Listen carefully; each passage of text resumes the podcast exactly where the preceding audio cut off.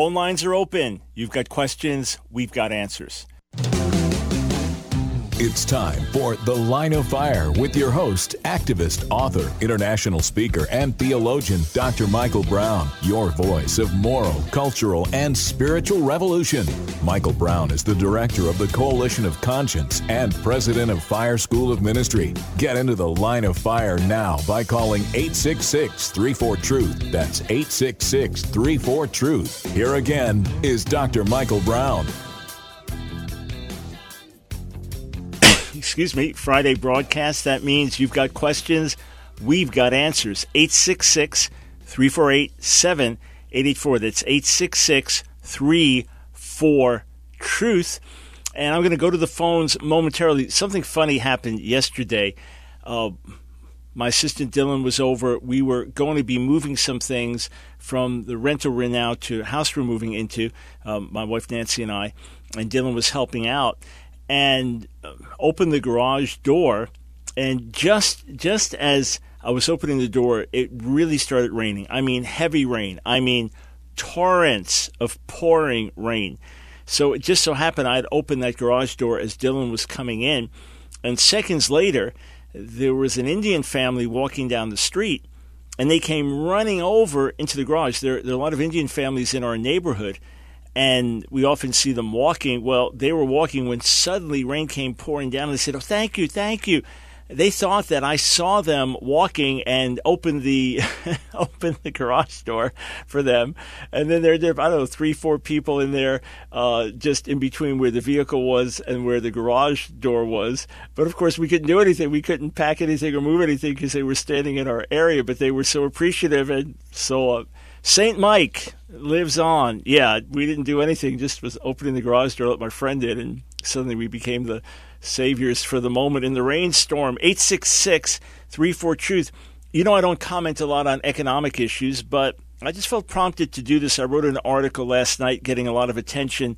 Three reasons why so many millennials love socialism. So you can read that on stream.org, join in the comments there, or over at our website, AskDrBrown.com org. Okay, we are going to go straight to the phones. My reminder, as always, the earlier you call in, the better chance we have of getting to your call. Uh, we start in Cincinnati, Ohio. Dwayne, welcome to the line of fire. Hi, Dr. Brown. How are you? Doing very well, thank you. Well, my question is from um, Deuteronomy 22.5, just to kind of give you a little bit of background.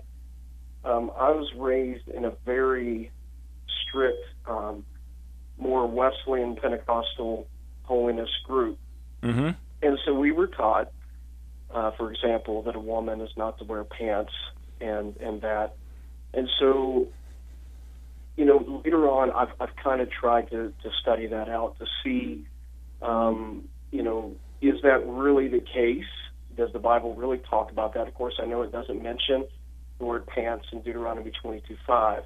So in my mind, I tried to wrap it around, you know, is that talking about um, things that are gender specific? For example, there's some things that a woman may wear that that I, as a man, would not wear because it's gender specific. Mm-hmm. So trying to rationalize that, but you know, I've read Jewish commentaries about it just to try to get a Jewish perspective on what yeah. does that mean, and I've never been able to find anything that really agrees with um, that application today. I'd like to get your take on what you think about that. Yeah, so Deuteronomy 22.5, I'll read it in a couple of different translations. Uh, the CSB, a woman is not to wear male clothing, and a man is not to put on a woman's garment, for everyone who does these things is detestable to the Lord your God.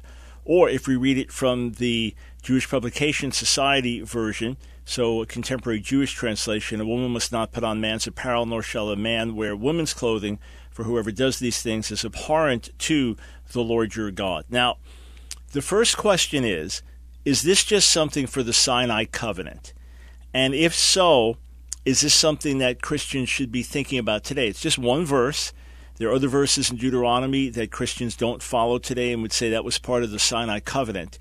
The reason why I would say this goes beyond Sinai covenant is because it says whoever does this is toavat Adonai, which is detestable to the Lord. that same word toeva is the word used, for example, about homosexual practice in Leviticus 18:22. So that gets my attention.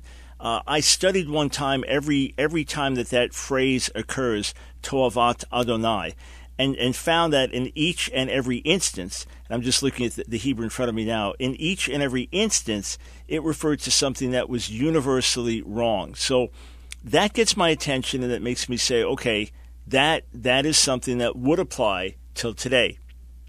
The question is, what exactly does that mean? A lot of things obviously are purely cultural. And it, it, it's funny, I, mentioned uh, Indian families in, in, my neighborhood little bit uh, before, just a couple minutes ago. But there's a funny story. A well known, highly respected pastor in Louisiana told me that when he first started preaching as a young man, he went over to India and the first village that he preached in, all the women were they wore like pantsuits, and the men wore like gowns. So he got up and was preaching this furious message based on Deuteronomy 22:5, rebuking them because the women were wearing pants and the men were wearing gowns. What he didn't realize was that he was the one wearing women's clothing. in other words, in their eyes, because he was wearing pants, he was wearing women's clothing. So obviously you have to be very careful culturally in terms of application. And transgender activists, transgenders who ide- uh, identify as Christians, absolutely disagree with what I'm about to say. But I do believe that this verse is telling us that there should not be intentional confusing of gender distinctions. So in our culture today, women wear pants and men don't wear dresses, women can wear dresses there it can go in different directions, right? Certain things you don't cross that line, other things it's blurred. So to me, it's clearly saying that a male should not intentionally wear female clothing or a female intentionally wear male clothing. And therefore, I would say this is a direct prohibition against cross dressing. We're not going to get into gender identity discussion and debate right here, but it is saying gender distinctions matter it is not saying that this only took place in pagan temples and in pagan worship. It seems to be something universal. And just as God made us male and female, things that we do to blur gender distinctions are in error. Now, there are plenty of things that we have in common. There are plenty of things that men can wear, women can wear, men can do, women can do that we have in common. There are other things that are gender distinctive and recognized as such in a culture. And for a man intentionally to wear women's clothing or a woman intentionally to wear men's clothing, that would be something that is, is wrong in God's sight. Thank you very much. I really appreciate that. You you are very welcome. Thanks for the question. 866 348 7884. Uh, let's go to Wichita, Kansas. Nathan, welcome to the line of fire. Hey, how's it going, Dr. Michael Brown? Very well, thank you. Yeah, um, I attend a church. Uh, I just serve as a worship leader, uh, not like on staff or pastor or anything, but um, we uh, have been having a lot more prayer meetings here lately, and uh, there's some uh, people that are not Jews, but they're Gentile believers, and they observe heavily a lot of the Jewish months and they keep bringing up like, well, this is the month of Adar or you know something like that. And each month it seems like whatever the, the whatever reason they have that month uh, celebration, it's somehow prophetic for each month for our church. Mm-hmm. And they keep talking about that. And each year, it's like the year of Jubilee, the year of breakthrough, or something like that. And I'm I've been struggling with it and kind of how can I uh, is is it right for them to think that way? Am I missing out on something here? Because um, I'm thinking like, okay, we can celebrate that. That's cool. Like I like it. I love to learn more about Jesus, but you know everything summed up in Christ. The substance is Christ. You know, is God doing that much different stuff each month with us. Like, does that make sense? Like, yeah. So, so let me, let me respond on a few levels. First, I love your attitude, which is questioning and being open to whatever God might be saying, and and having us walk in, as opposed to just either buying into it without thought or just mocking those that do. So the, the humble attitude is the most important thing.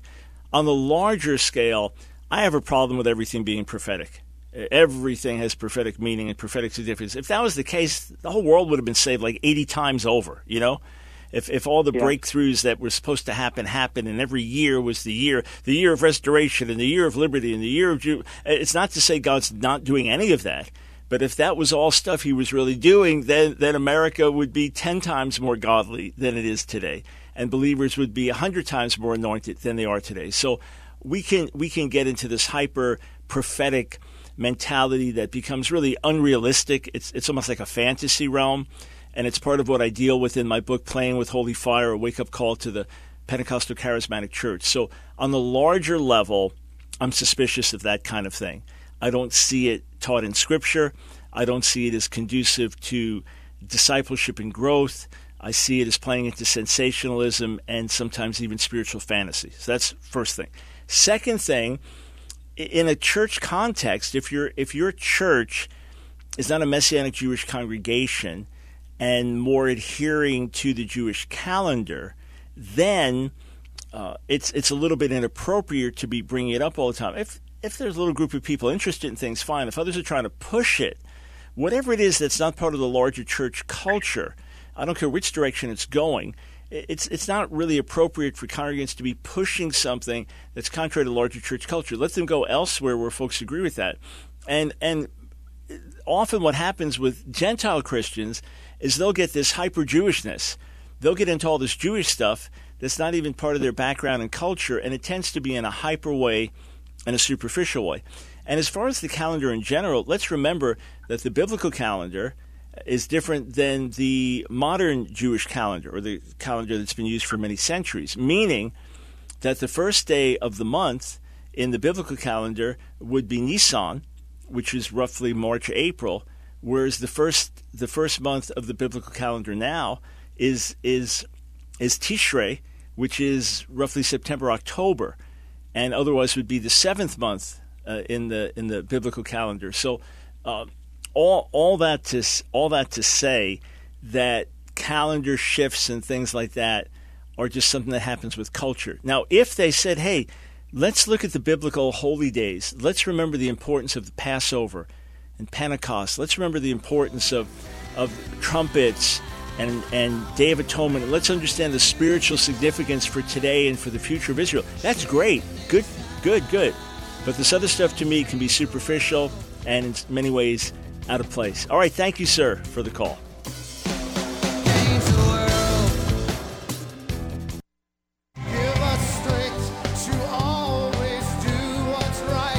It's The Line of Fire with your host, Dr. Michael Brown, your voice of moral, cultural, and spiritual revolution. Here again is Dr. Michael Brown. Thanks, friends, for joining us on The Line of Fire 866 34 Truth. That is number to call. Hey, we have a very important e blast being sent out on Monday. If you don't get my emails, would you take a minute now? If you're driving, wait wait till you have a minute. But go to my website, askdrbrown.org, askdrbrown.org, and right on the homepage, just click to get our emails. We'll send you immediately a free mini book, an ebook called Seven Secrets of the Real Messiah, which is condensing decades of study and thought into a few pages that'll really be eye opening for you. So that's just my way of saying thank you for being part of our work. But make sure you go to the website AskDrBrown.org. Have an important email going out on Monday. I want to make sure that you receive that email. All right, we go back to the phones. You've got questions, we've got answers. Let's go to Elizabeth in Cape Cod, Massachusetts. Thanks for calling. Hey, Dr. Brown. How are hey, you? I'm doing great. Thank you. Awesome. Well, it's great to be able to listen live. I'm always working on Fridays, and I had a vacation day today, so Oh, I come on. Call in. I That's know, the way like, to spend a vacation. I love it. Right. Well, I, I looked at the clock. I was like, oh my goodness, I can actually listen live. so, my uh, question I've been wondering what you might think about this. It's a ministry called uh, The Last Reformation, and it's Torben Søndergaard. Have you heard of him? Yeah, I've, I've, I've heard of him, and I have some friends that know him a little, but go ahead with your question. Okay, yeah, sure. So I guess he's out of Denmark, Mhm. and um, I, he's very much uh, focuses on discipleship, and everything about it looks real good. I was listening to some of his teachings, and um, he does these programs called Quick Starts, you know, where people come, and I, I can only picture it like I guess they're in a congregational setting, and they hear Mhm. the word. People come to the Lord that maybe didn't know Jesus, and then they straight go out into the street and Right. start praying for people. Um, and a friend of mine was like, I don't know, it sounds a little cultish to me, and I'd be careful listening to that stuff. And maybe it's not so good that, you know, you have people going out immediately like that when they just, you know, are learning about Jesus. So I just wanted your take on it. Yeah, so uh, I, I often get asked about it, and there's one major video that's been out for some time that that I did not get to watch yet, or simply didn't Okay. watch yet. The the website lastreformation.com. We believe that the church is facing a new reformation, a reformation that will go deeper than any reformation before, away from wrong church traditions and creating an understanding that church is who we as believers are, and that where we go on Sunday. We believe that with this Reformation, we'll go back to what we read in the Acts, a simple disciple life led by the Holy Spirit, where the kingdom of God comes near in homes, on the streets and shops, yes, all places where people are. So, uh, first thing, obviously, it's fine to gather together on a Sunday morning in a building, and the disciples met in the temple and they met from house to house. So, both have value. But Right. I absolutely I agree with him that it's a matter of, of being who we are and how we live as opposed to going somewhere. So, yes, we go together, we meet. I'm scheduled to preach at my home congregation, Fire, this Sunday morning. We meet in a building as well as in houses. But it's a matter of being the church more than going to church that matters. So, I, I agree with that sentiment there. And then they they have three main elements: the true gospel, kickstarting, and a new reformation. So the true gospel, Jesus died on the cross, resurrected to be able to set us free from our sins. How do we respond to that message? We need to repent and be baptized in water, and we'll receive the Holy Spirit. So obviously saying that these fundamentals of believing the gospel, repenting, being water baptized, and then receiving the Spirit should be fundamentals, whereas in some cases you come to faith and it's a year later before you get baptized and there's not even talk of the Holy Spirit. So yeah, I agree that's that's a New Testament emphasis as well. And then he says, kickstarting, we need to make we need to make Jesus Lord by obeying his commands. Kickstarting is a powerful tool that equips believers to heal the sick, preach the gospel, cast out demons, and be led by the Spirit. So obviously the idea is as soon as you're touched by the Lord, go out with others and begin to share your faith and begin to pray for people. So Right. If it's a matter of you okay, let's say Elizabeth, you've been walking with the Lord for five years and you lead your next door neighbor to the Lord, and she's miraculously healed and saved, and uh, a few days later she gets water baptized and filled with the Spirit, and then you say to her, "Hey, why don't you join me? Let's go out in the street and share the gospel." And and if she's in a setting of being discipled, and if she's in a setting of here's someone to help her, she's praying for the sick, and you know you're doing it together, then that's just a matter of being believers. Just like when you're brand new, you share your faith. On the flip side, you don't appoint novices as teachers. You don't give them spiritual authority. Right. There, there's lots of potential pitfalls. So if someone is in a discipling environment and immediately learns, hey, it's Jesus who does this, so we just start praying for people right off the bat and you know preaching the gospel, that's one thing. If you're just being sent out on your own, okay, brand new, now you two go out. Right. Obviously, they're going to get all kinds of doctrinal error mixed in. There's going to be all kinds of, you know, pride. Look at how God's, you look at who I am, and all kinds of things. So it all depends on how they do it, right? And then new reformation. It's time for reformation of the church, a deeper understanding the church is not the building, uh, nor the institute. It's the fellowship of disciples that have made Jesus Lord of all aspects of their life. So these are things that many have taught and preached for years. A lot of the house church movement has emphasized this. My book, Revolution in the Church, I talked about some of these things. If it's in the context of healthy discipleship and nurturing and hands on training and growth, I'm all for it.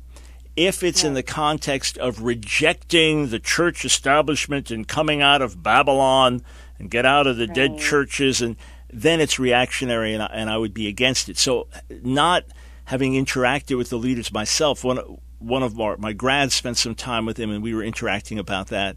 Uh, but not having uh, gotten to know him myself or watched the video, I just want to evaluate this with the same tools that I'd give to anyone else and say, sure. this is what you need to look at. So, people meeting in houses rather than church buildings, great, fine. People, uh, uh, upon clearly coming to faith, getting baptized with water, wonderful. Saying that we believe that now's the time to receive the Spirit, all for it. Getting people yeah. involved in a hands on way. Hey, uh, you know, I'm going to be knocking on doors, sharing my faith. You want to come with me? Sure, sure. You know, and here and there, let, let's give your testimony or let's pray for people.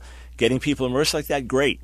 But anything that's reactionary, anything that comes away as condemning of, quote, the institutional church, then to me, that already has a seed of error that needs to be corrected. So I'm not saying that's the case here, but I'm saying that because right. what they're putting forth is trying to make a positive statement. Uh, it can be done in a reactionary way or in a way of obedience and love? That would be the other big question to me. Right. Okay.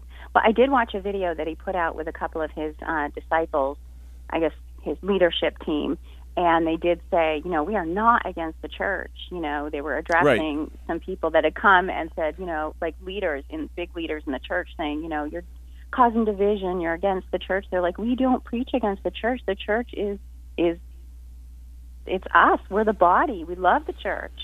Right. Um, so it, it, doesn't appear as though he is preaching that way. It, yeah. So those are those are things just to. Yeah. But, but but with anything, sometimes the leader says it one way, it trickles down different ways to others. So we always have to be careful. that's true. To, right to honor the body, and again, I'm not saying he isn't in any way, but right. we always have to be right. careful to honor the body we have to be careful to respect if someone's a fellow believer, even if I have doctrinal differences, I'm still going to honor that person as someone I'm going to spend eternity with and for whom Jesus died. And and then absolutely. do we need ongoing reformation? Yeah, and I suspect we will until Jesus returns. Amen. All right, have All a great right, well, rest of your so vacation much. day. Thank you. Thanks. Bye bye. Bye bye. 866 34 Truth. Let's go to Tulsa, Oklahoma. Stephen, welcome to the line of fire. Hey, Dr. Brown, how's it going? Going very well, thank you. Uh, so, my question is uh, I've been a believer for a long time, since age 10. And in my teen years, I'd struggled with same sex attraction.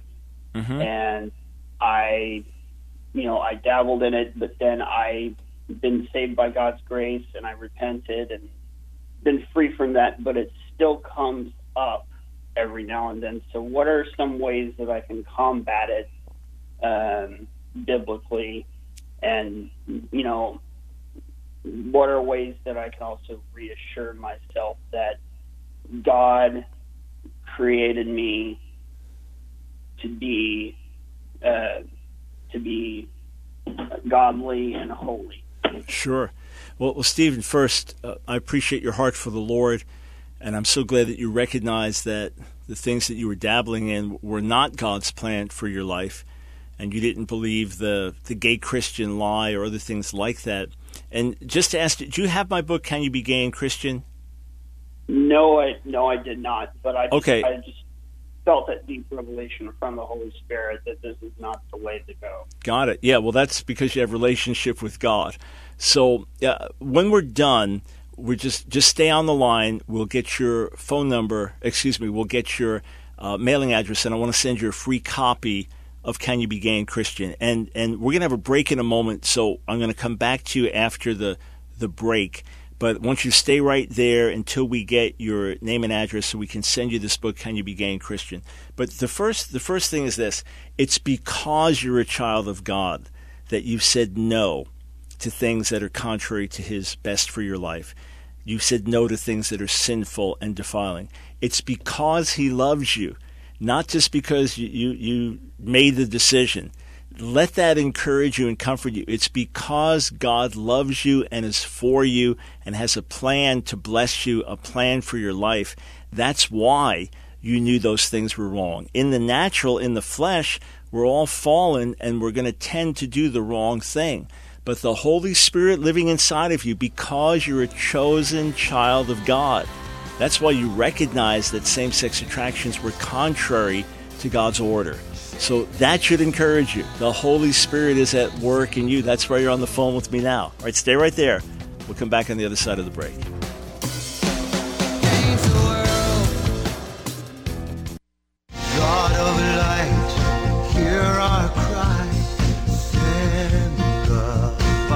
It's The Line of Fire with your host, Dr. Michael Brown, your voice of moral, cultural, and spiritual revolution. Here again is Dr. Michael Brown. Boy, time flies when you're having a good time, and time especially flies on our Friday broadcast. You've got questions, we've got answers. 866 348 7884 is the number to call. We received a call from a young man named Stephen in Tulsa, Oklahoma. Said that he's been following Jesus since he was 10, that he began to experience same sex attraction as a teenager, that he dabbled with it, but then recognized it was wrong, and has been following the Lord, sometimes still struggles with those attractions and wants guidelines on how to overcome those, and also just needs assurance in his own life that God has created him for a purpose to live a godly life. And of course, the fact that he said no to those same sex attractions and yes to the Lord is the very proof that God is at work in him, that the Holy Spirit dwells within him and convicted him of sin and pulled him and pushed him and helped him to go on a path of righteousness. So, number one, that's encouragement. God is at work, Stephen, in your life. Number two, the key thing that's very important is that you don't identify in your mind as I'm gay. No, what it is is you're a follower of Jesus, you're a son of God, a beloved child of God with purpose and calling in your life, and you struggle with same-sex attraction sometimes. Others struggle with pride on a daily basis. Others struggle with anger. Others struggle with heterosexual lust. Others struggle with competitive, jealous spirit, and on and on it goes. Uh, everyone has some area self righteousness, hypocrisy. Everyone has some area or areas where we struggle, and that's why we go to the cross. We don't identify with those areas of struggle. I don't say I'm a prideful Christian or a jealous Christian or an angry Christian or a lustful Christian or a gay Christian or a uh, self righteous Christian. No, I'm a follower of Jesus, and these are areas of the flesh that I say no to. So that's a big, big thing. Don't identify with that area of the flesh, identify as a child of God, and then focus on holiness. Not chasing away same sex attraction, but growing in holiness, becoming more like Jesus. How do you do that? You, you turn away from the things that cause temptation and that provoke the flesh, flee them, right? 2 Timothy 2.22, all twos, flee those things, and then turn towards righteousness, godliness, holiness, together with others of a pure heart. Meditate on Scripture. Meditate on verses about the beauty of the Lord. Focus on His goodness. Meditate on verses calling us to be holy. And get the word in your heart, in your mind, as the psalmist famously, famously said in Psalm 119 that he hid God's word in his heart that he might not sin against him.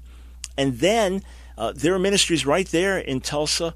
Uh, check out Stephen Black and ministry he's part of there. Go to Restored Hope Network, Restored Hope network.org.com. Uh, you, you'll check to see. And, and Stephen Black, right there, I believe in the Tulsa, Oklahoma area, living a holy, godly life and helping others with unwanted same sex attraction. Sometimes you get to the root of some of the issues, and through that, find freedom, healing, and deliverance. And if you ever feel defiled by a thought, just, Lord, wash me, cleanse me. That's not who I am. I'm your child. I love you. I'm seeking to live a holy life. Don't get caught up in the thing and dragged down by it. 866 34 Truth. Uh, let's go to Gary in Indiana. Welcome to the line of fire. Hello, Gary. Are you there? Gary's gone. Uh, let's go to Bakersfield, California. Eric, welcome to the line of fire. Hi, Dr. Michael Brown. How are you doing? Doing very well, thank you. Yeah, my question is: uh, I've heard quite a few uh, the debates with uh, when it comes to cessation of the gifts and uh, I've heard several of yours. And my question is is on uh, the Great Commission in Matthew 28, mm-hmm. when Jesus instructs his disciples uh, to to instruct the disciples that the disciples are going to make, teach them to observe all things that I have commanded you. Yep. My question is, why isn't that passage ever, you know, am I missing something? Why isn't that passage ever used in kind of these arguments that you know the gifts are still active today? and that here's Jesus saying, "Hey, everything I've I've taught you to do, teach it all to those that you make disciples of yourselves." Right. So there there's two sides to that coin. The larger argument I have used that Jesus has all authority until the end mm-hmm. of the age, and that he sends us out with his authority. And then we, we look at that word for authority, exousia, and we we look at how it's used in the New Testament authority over demons and disease and authority over powers of darkness. And we go in the authority of Jesus. When has that changed? When has that been diminished? Uh, when has that been diluted? It hasn't. So I believe it's a strong argument. All authority until to the ends of the earth, to the ends of the age. Clear, no question about it. Now, you might say, here's your other argument know, Jesus sent out this, the, the 12 and he sent out the 70. He sent out the 12 in Luke 9, he sent out the 70 in Luke 10, and told them to, to go into houses and villages and preach and heal and drive out demons. Matthew 10, the same commission. Mark 6, the same commission. So that's what he taught then. We do the same thing now. Someone would come back and say, Yeah, Matthew 10, he said, don't go into any of the houses of the Gentiles. Go only to the lost sheep of the house of Israel. Does that still apply? or or if he told his disciples to sell certain things, does that apply now? In other words, there were specific instructions that he gave to his disciples at specific times. What we have to do is see what applies for all time. Can we then take the principles of heal the sick, drive out demons? Do those apply for all time? So we see in the book of Acts, as the disciples did not just go to Jews, but to Jews and Gentiles, that they were healing the sick and driving out demons. Okay, so that continues. And then the witness in the longer ending of Mark, it's not the original ending of Mark, but I believe it preserves early words of Jesus, uh, or, or, actual words of Jesus, that says these signs will follow those who believe, right? And, and right. so whoever believes and is baptized will be saved. These signs will follow those who believe. That's not just the apostles, that's the anyone who believes. And they'll drive out demons. They'll pray for the sick, and the sick will be healed uh, lay hands on the sick and the sick will be healed. So I believe you can make a good argument for continuance. You just have to nuance it, lest someone could just come back and say, well, then how come you're not only going to, to Jews? Because that was part of the Matthew 10 command when he sent out the 12. So you have to have a good answer. And one of the answers is that, that we are pre- the gospel of grace we preach, according to Acts 20, is the gospel of the kingdom. It's not two different gospels. Gospel of grace is the gospel of the kingdom, and the kingdom of God comes with divine power. And where the kingdom of God goes, light shines, darkness is driven out. Healing comes, sickness is driven out. Liberty comes, demons are driven out. That's part of the kingdom of God advancing, and that's what we preach and believe. So I'm with you on that. Amen, all right. Yeah, I I just never heard that ever used, and I just wanted to make sure I wasn't missing something, so that if I it was ever brought up, that I could kind of nuance it like you said, and and that's uh, yeah, that's good. That's good. I mean, the Spirit's been poured out, so at that point, they're basically released and commissioned. You know, they're yeah, and, the and the other, to fulfill their commission. Right, exactly. And the other question is, since we receive the same Spirit, this you'll receive dunamis power when the Holy Spirit comes in Luke twenty four forty nine, Acts one eight. With great power, the disciples bore witness to the resurrection of Jesus. Acts four thirty three or Acts ten thirty eight that God anointed Jesus with the Holy Spirit and power, dunamis.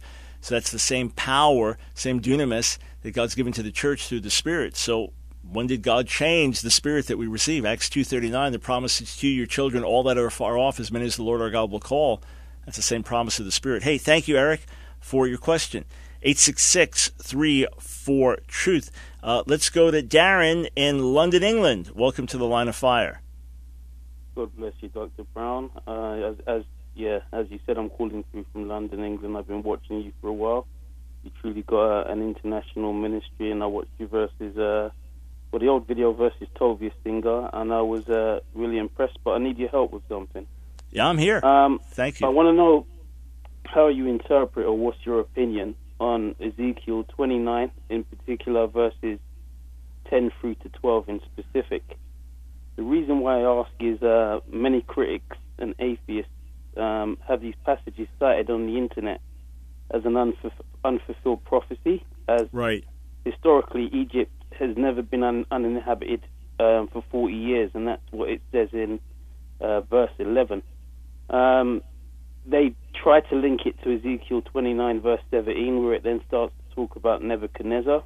Mm-hmm. And, you know, I've done some digging myself, and I can find that Nebuchadnezzar attacked Egypt in 601 BC and he died in 561 BC. But do you see this as a something literal that was hyperbolic in its description, or do you, do you interpret it another way? Yeah, I, I, love the questions and I, I, love the, the options that you're you're thinking through. By the way, I'm scheduled to be in London the first weekend of October. It should be on our itinerary soon if it's Amen. not already. Yeah, there's an all day Jewish apologetics conference that's uh, that I'll be part of on Saturday and preaching morning and evening at a church there Very in London. Good. But yeah, the, the, the info will be on our website so, soon if okay. it's not already. Yeah, so let mm. me hmm. just read these verses then.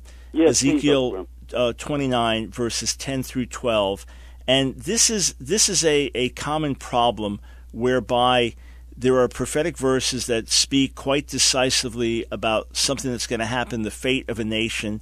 And let's right. say the prophets prophesied 10 things that were going to happen dramatically, clearly, powerfully, right? Yeah. And then let's let's say 8 of them happened just as they said, and okay. then 2 of them didn't happen. So the question is, okay, was there something else that happened here? Was there repentance that took place that that prevented the judgment from coming, or is it still mm. something that's future? Because if, if the prophet got it right, you know, like if, if let's say you're praying for blind people in front of an atheist, right? Yeah. And there there are five people born blind, and three of them are instantly healed, and the other two are not mm-hmm. healed. I would mm. say that, that that's more of a challenge for the atheist than for you, be, because uh, impossible things just happen three times that he has no explanation for, and we, we don't necessarily have an explanation for why the others weren't healed. But hey, here's God's power and demonstration. So right. there were things Jeremiah prophesied, for example, about the destruction of the temple that happened exactly as he said it. And there were things about the exile happened exactly as he said it. And then the return that he prophesied only happened in part. What does that tell us? There's more that's yet to happen. The same okay. way, the same way with and, rather than read the whole passage here, just as I'm looking at the clock and I have a break coming up, Ezekiel 29, yeah. 10 through 12 speaks of a very specific judgment on Egypt mm. and an uninhabited land, and it does give a period of 40 years. And, and there's no evidence that that definitely happened like that. You could argue with, with Nebuchadnezzar and his invasion that it did. We just don't have enough data to, to support it. So we have three choices. Ezekiel got it wrong, and the atheists are right. It's one possibility. Second, it's typical prophetic hyperbole where there's kind of a snapshot of something that they, they show you and that gets projected on the whole, or it's still future. We'll be right back. Stay there. It's The Line of Fire with your host, activist, author, international speaker, and theologian, Dr. Michael Brown. Your voice of moral, cultural, and spiritual revolution. Get into the line of fire now by calling 866 34 Truth. Here again is Dr. Michael Brown.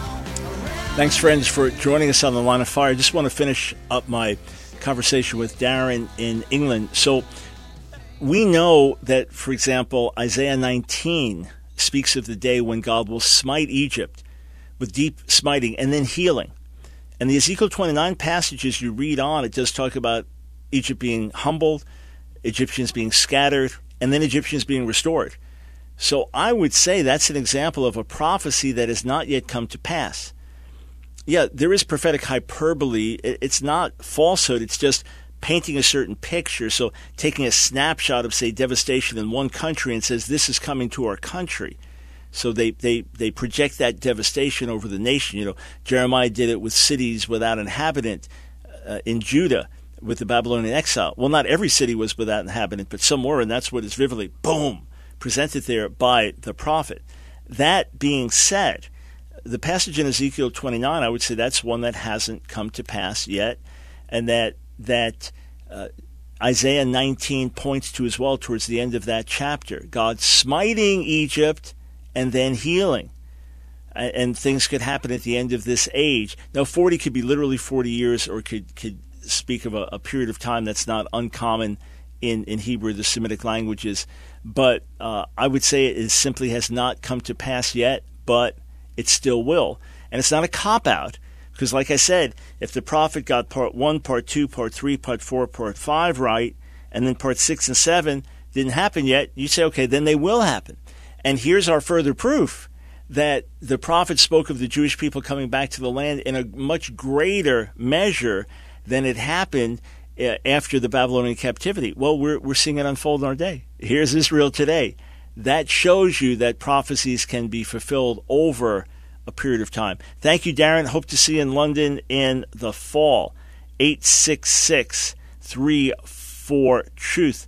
Uh, let's go to Manhattan, Kansas. Eugene, welcome to the line of fire. Brown, how are you doing, sir? Doing very well, thank you. Yes, just for the record, you know, I really appreciate uh, the, the debates regarding, you know, gifts. I grew up in a Pentecostal church home, and so when I left that home, when I joined the Army, exposed to different doctrine. And at John MacArthur's Strange Fire, you know, I, I I saw that on YouTube, and it was really, really disturbing growing up in a church home where the gifts were deemed as holy, and he deemed it as of the devil. so confusing, but when I saw your debate, it helped me. You helped me settle that. It helped me settle my faith. So thank you for Good. that. Just, so glad to hear that. The, yes, sir. Just for the second time, my question. Again, growing up in a Pentecostal home, um, they re- they relied around the doctrine of baptism. According to Acts 2.38 and John 3, one must be born of water and of the Spirit. Acts 2.38 can be baptized, everyone name of Jesus for the remission of your sins and so forth. And so they believe that baptism is necessary for salvation.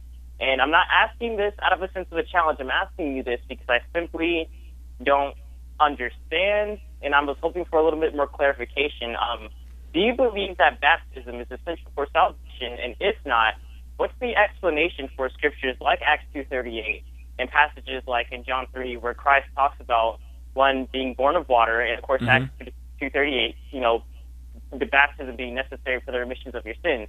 And also, if you have more time, um, what do you think about being baptized specifically in the name of Jesus? I know some say Father, Son, Holy Spirit, and others say the name of Jesus. It was just right. a little confusing. I was just wondering what are your thoughts behind those those scriptures there? Yeah, great. Uh, glad glad to help. So, number one, I do not believe that baptism is essential for salvation, meaning if you have truly put your faith in the Lord Jesus to save you and forgive you of your sins, and were not yet baptized, that you therefore go to hell and are lost. I do not believe that.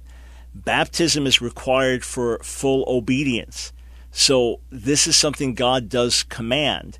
And you say, well, uh, Acts 2.38, repent and be baptized. Yeah, this is, you can go on a tour with us to February, in February to Israel, and you'll see by the, the outskirts of where the, the temple originally stood, you'll see these mikvaot, these baptismal pools, where people come down one side and go out the other. They had them all over Jerusalem because this was part of, of repentance and cleansing. These were uh, religious rites that were done by the people on a regular basis. So this is nothing new. Okay, John the Immerser preached repentance. This was nothing new whatsoever. So, of course, repent and be baptized. This this was the sign. This was the thing you were required to do but it is now through faith in the Lord Jesus. So you have baptism as happening as an automatic thing. It's, it's done immediately upon profession of faith, and we need to get back to that. When someone is truly turned to the Lord in repentance and faith, they should be baptized. I don't believe they should wait six months or a year or, or three years. All right. That being said, throughout the, the message of the Gospels and then through the letters, as, as Paul explained, salvation, it is through faith in the Lord Jesus.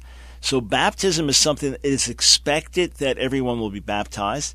It is something that we are required to do in obedience to the Lord. It is something of great importance. And it can even be associated with washing away our sins. Acts 22, arise and be baptized, washing away your sins. And then 1 Peter 3, speaking of the, the, the cleansing that it brings. Okay? That being said, salvation comes through faith in the finished work of the cross not through my being baptized in water. That's first thing. Second thing is John 3, you must be born of water and the Spirit. That could mean water baptism. It's possible. It could also mean water being natural birth when you're born first time, but to order into the kingdom, you need a second birth that's born of the Spirit. Uh, some speak of the washing of water by the Word. So you cannot dogmatically say that that means water baptism there. And then as for the formula, Jesus gives us the formula, the name of the Father, Son, and the Spirit. And, and in Acts, you have several different forms in the Greek. Uh, in the name of Jesus, upon the name of Jesus, into the name of Jesus.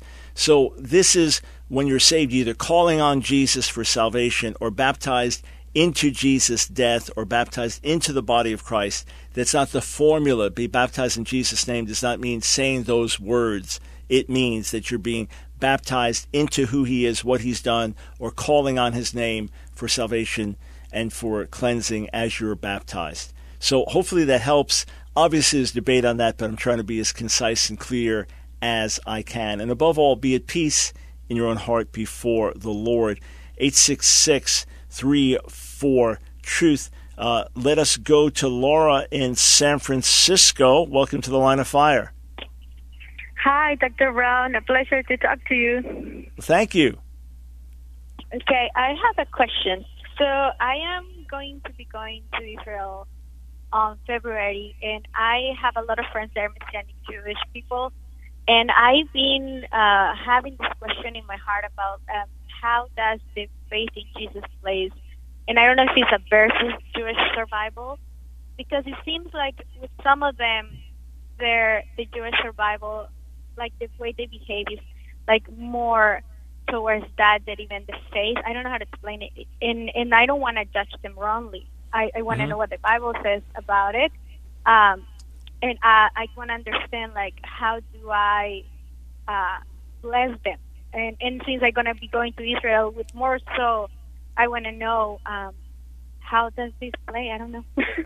Yeah, okay. Yeah, to, to, the, to the extent that, that I can uh, answer this con- concisely and, and fully un- understand um, what you're asking, God has called the Jewish people as a witness nation and as a people that will welcome back the Messiah when he returns. Therefore, Jewish survival is very important. And because of that, many Jews recognize the devil's tried to wipe them out over the years, where they've just assimilated into the larger culture on their own. It's part of satanic work as, as well in many ways. Uh, lost heritage, lost sense of destiny, purpose. And because of that, it is very important for Jews to maintain their Jewishness and hold on to that. And, it, and I believe it's put in their heart by the Lord, that sense of Jewish identity. Now, our highest calling is to be sons and daughters of God that transcends being Jewish or Gentile, transcends being male or female, and our focus then is on Jesus. But if you recognize for a Jew to focus on Jesus, they're focusing on the Jewish Savior and the one who will bring to culmination God's purposes for the Jewish people.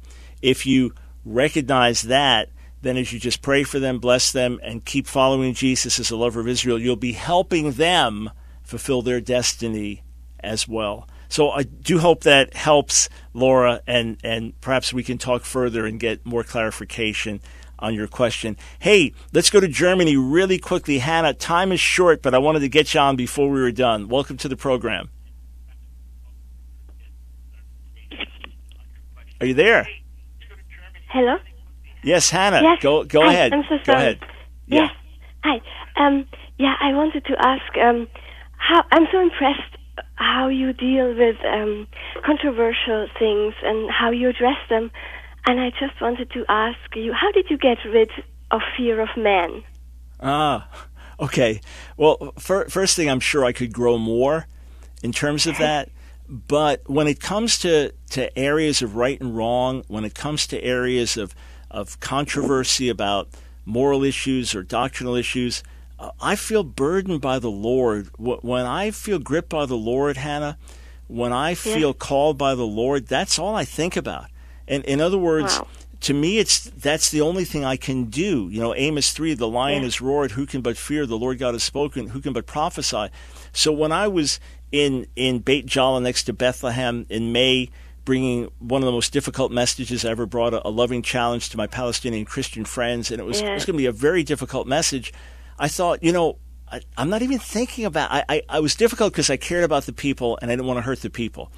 But hmm. I, I wasn't thinking if I do this, I get killed. If I do this, this could. Ha- I don't mean by them, but Palestinian Authority, or I could have some other issues. It, it didn't occur to me because I had a message from God. So to me, being gripped by God, I know that I know He's called me to do something. I'm convicted by His Word. That's all I can do.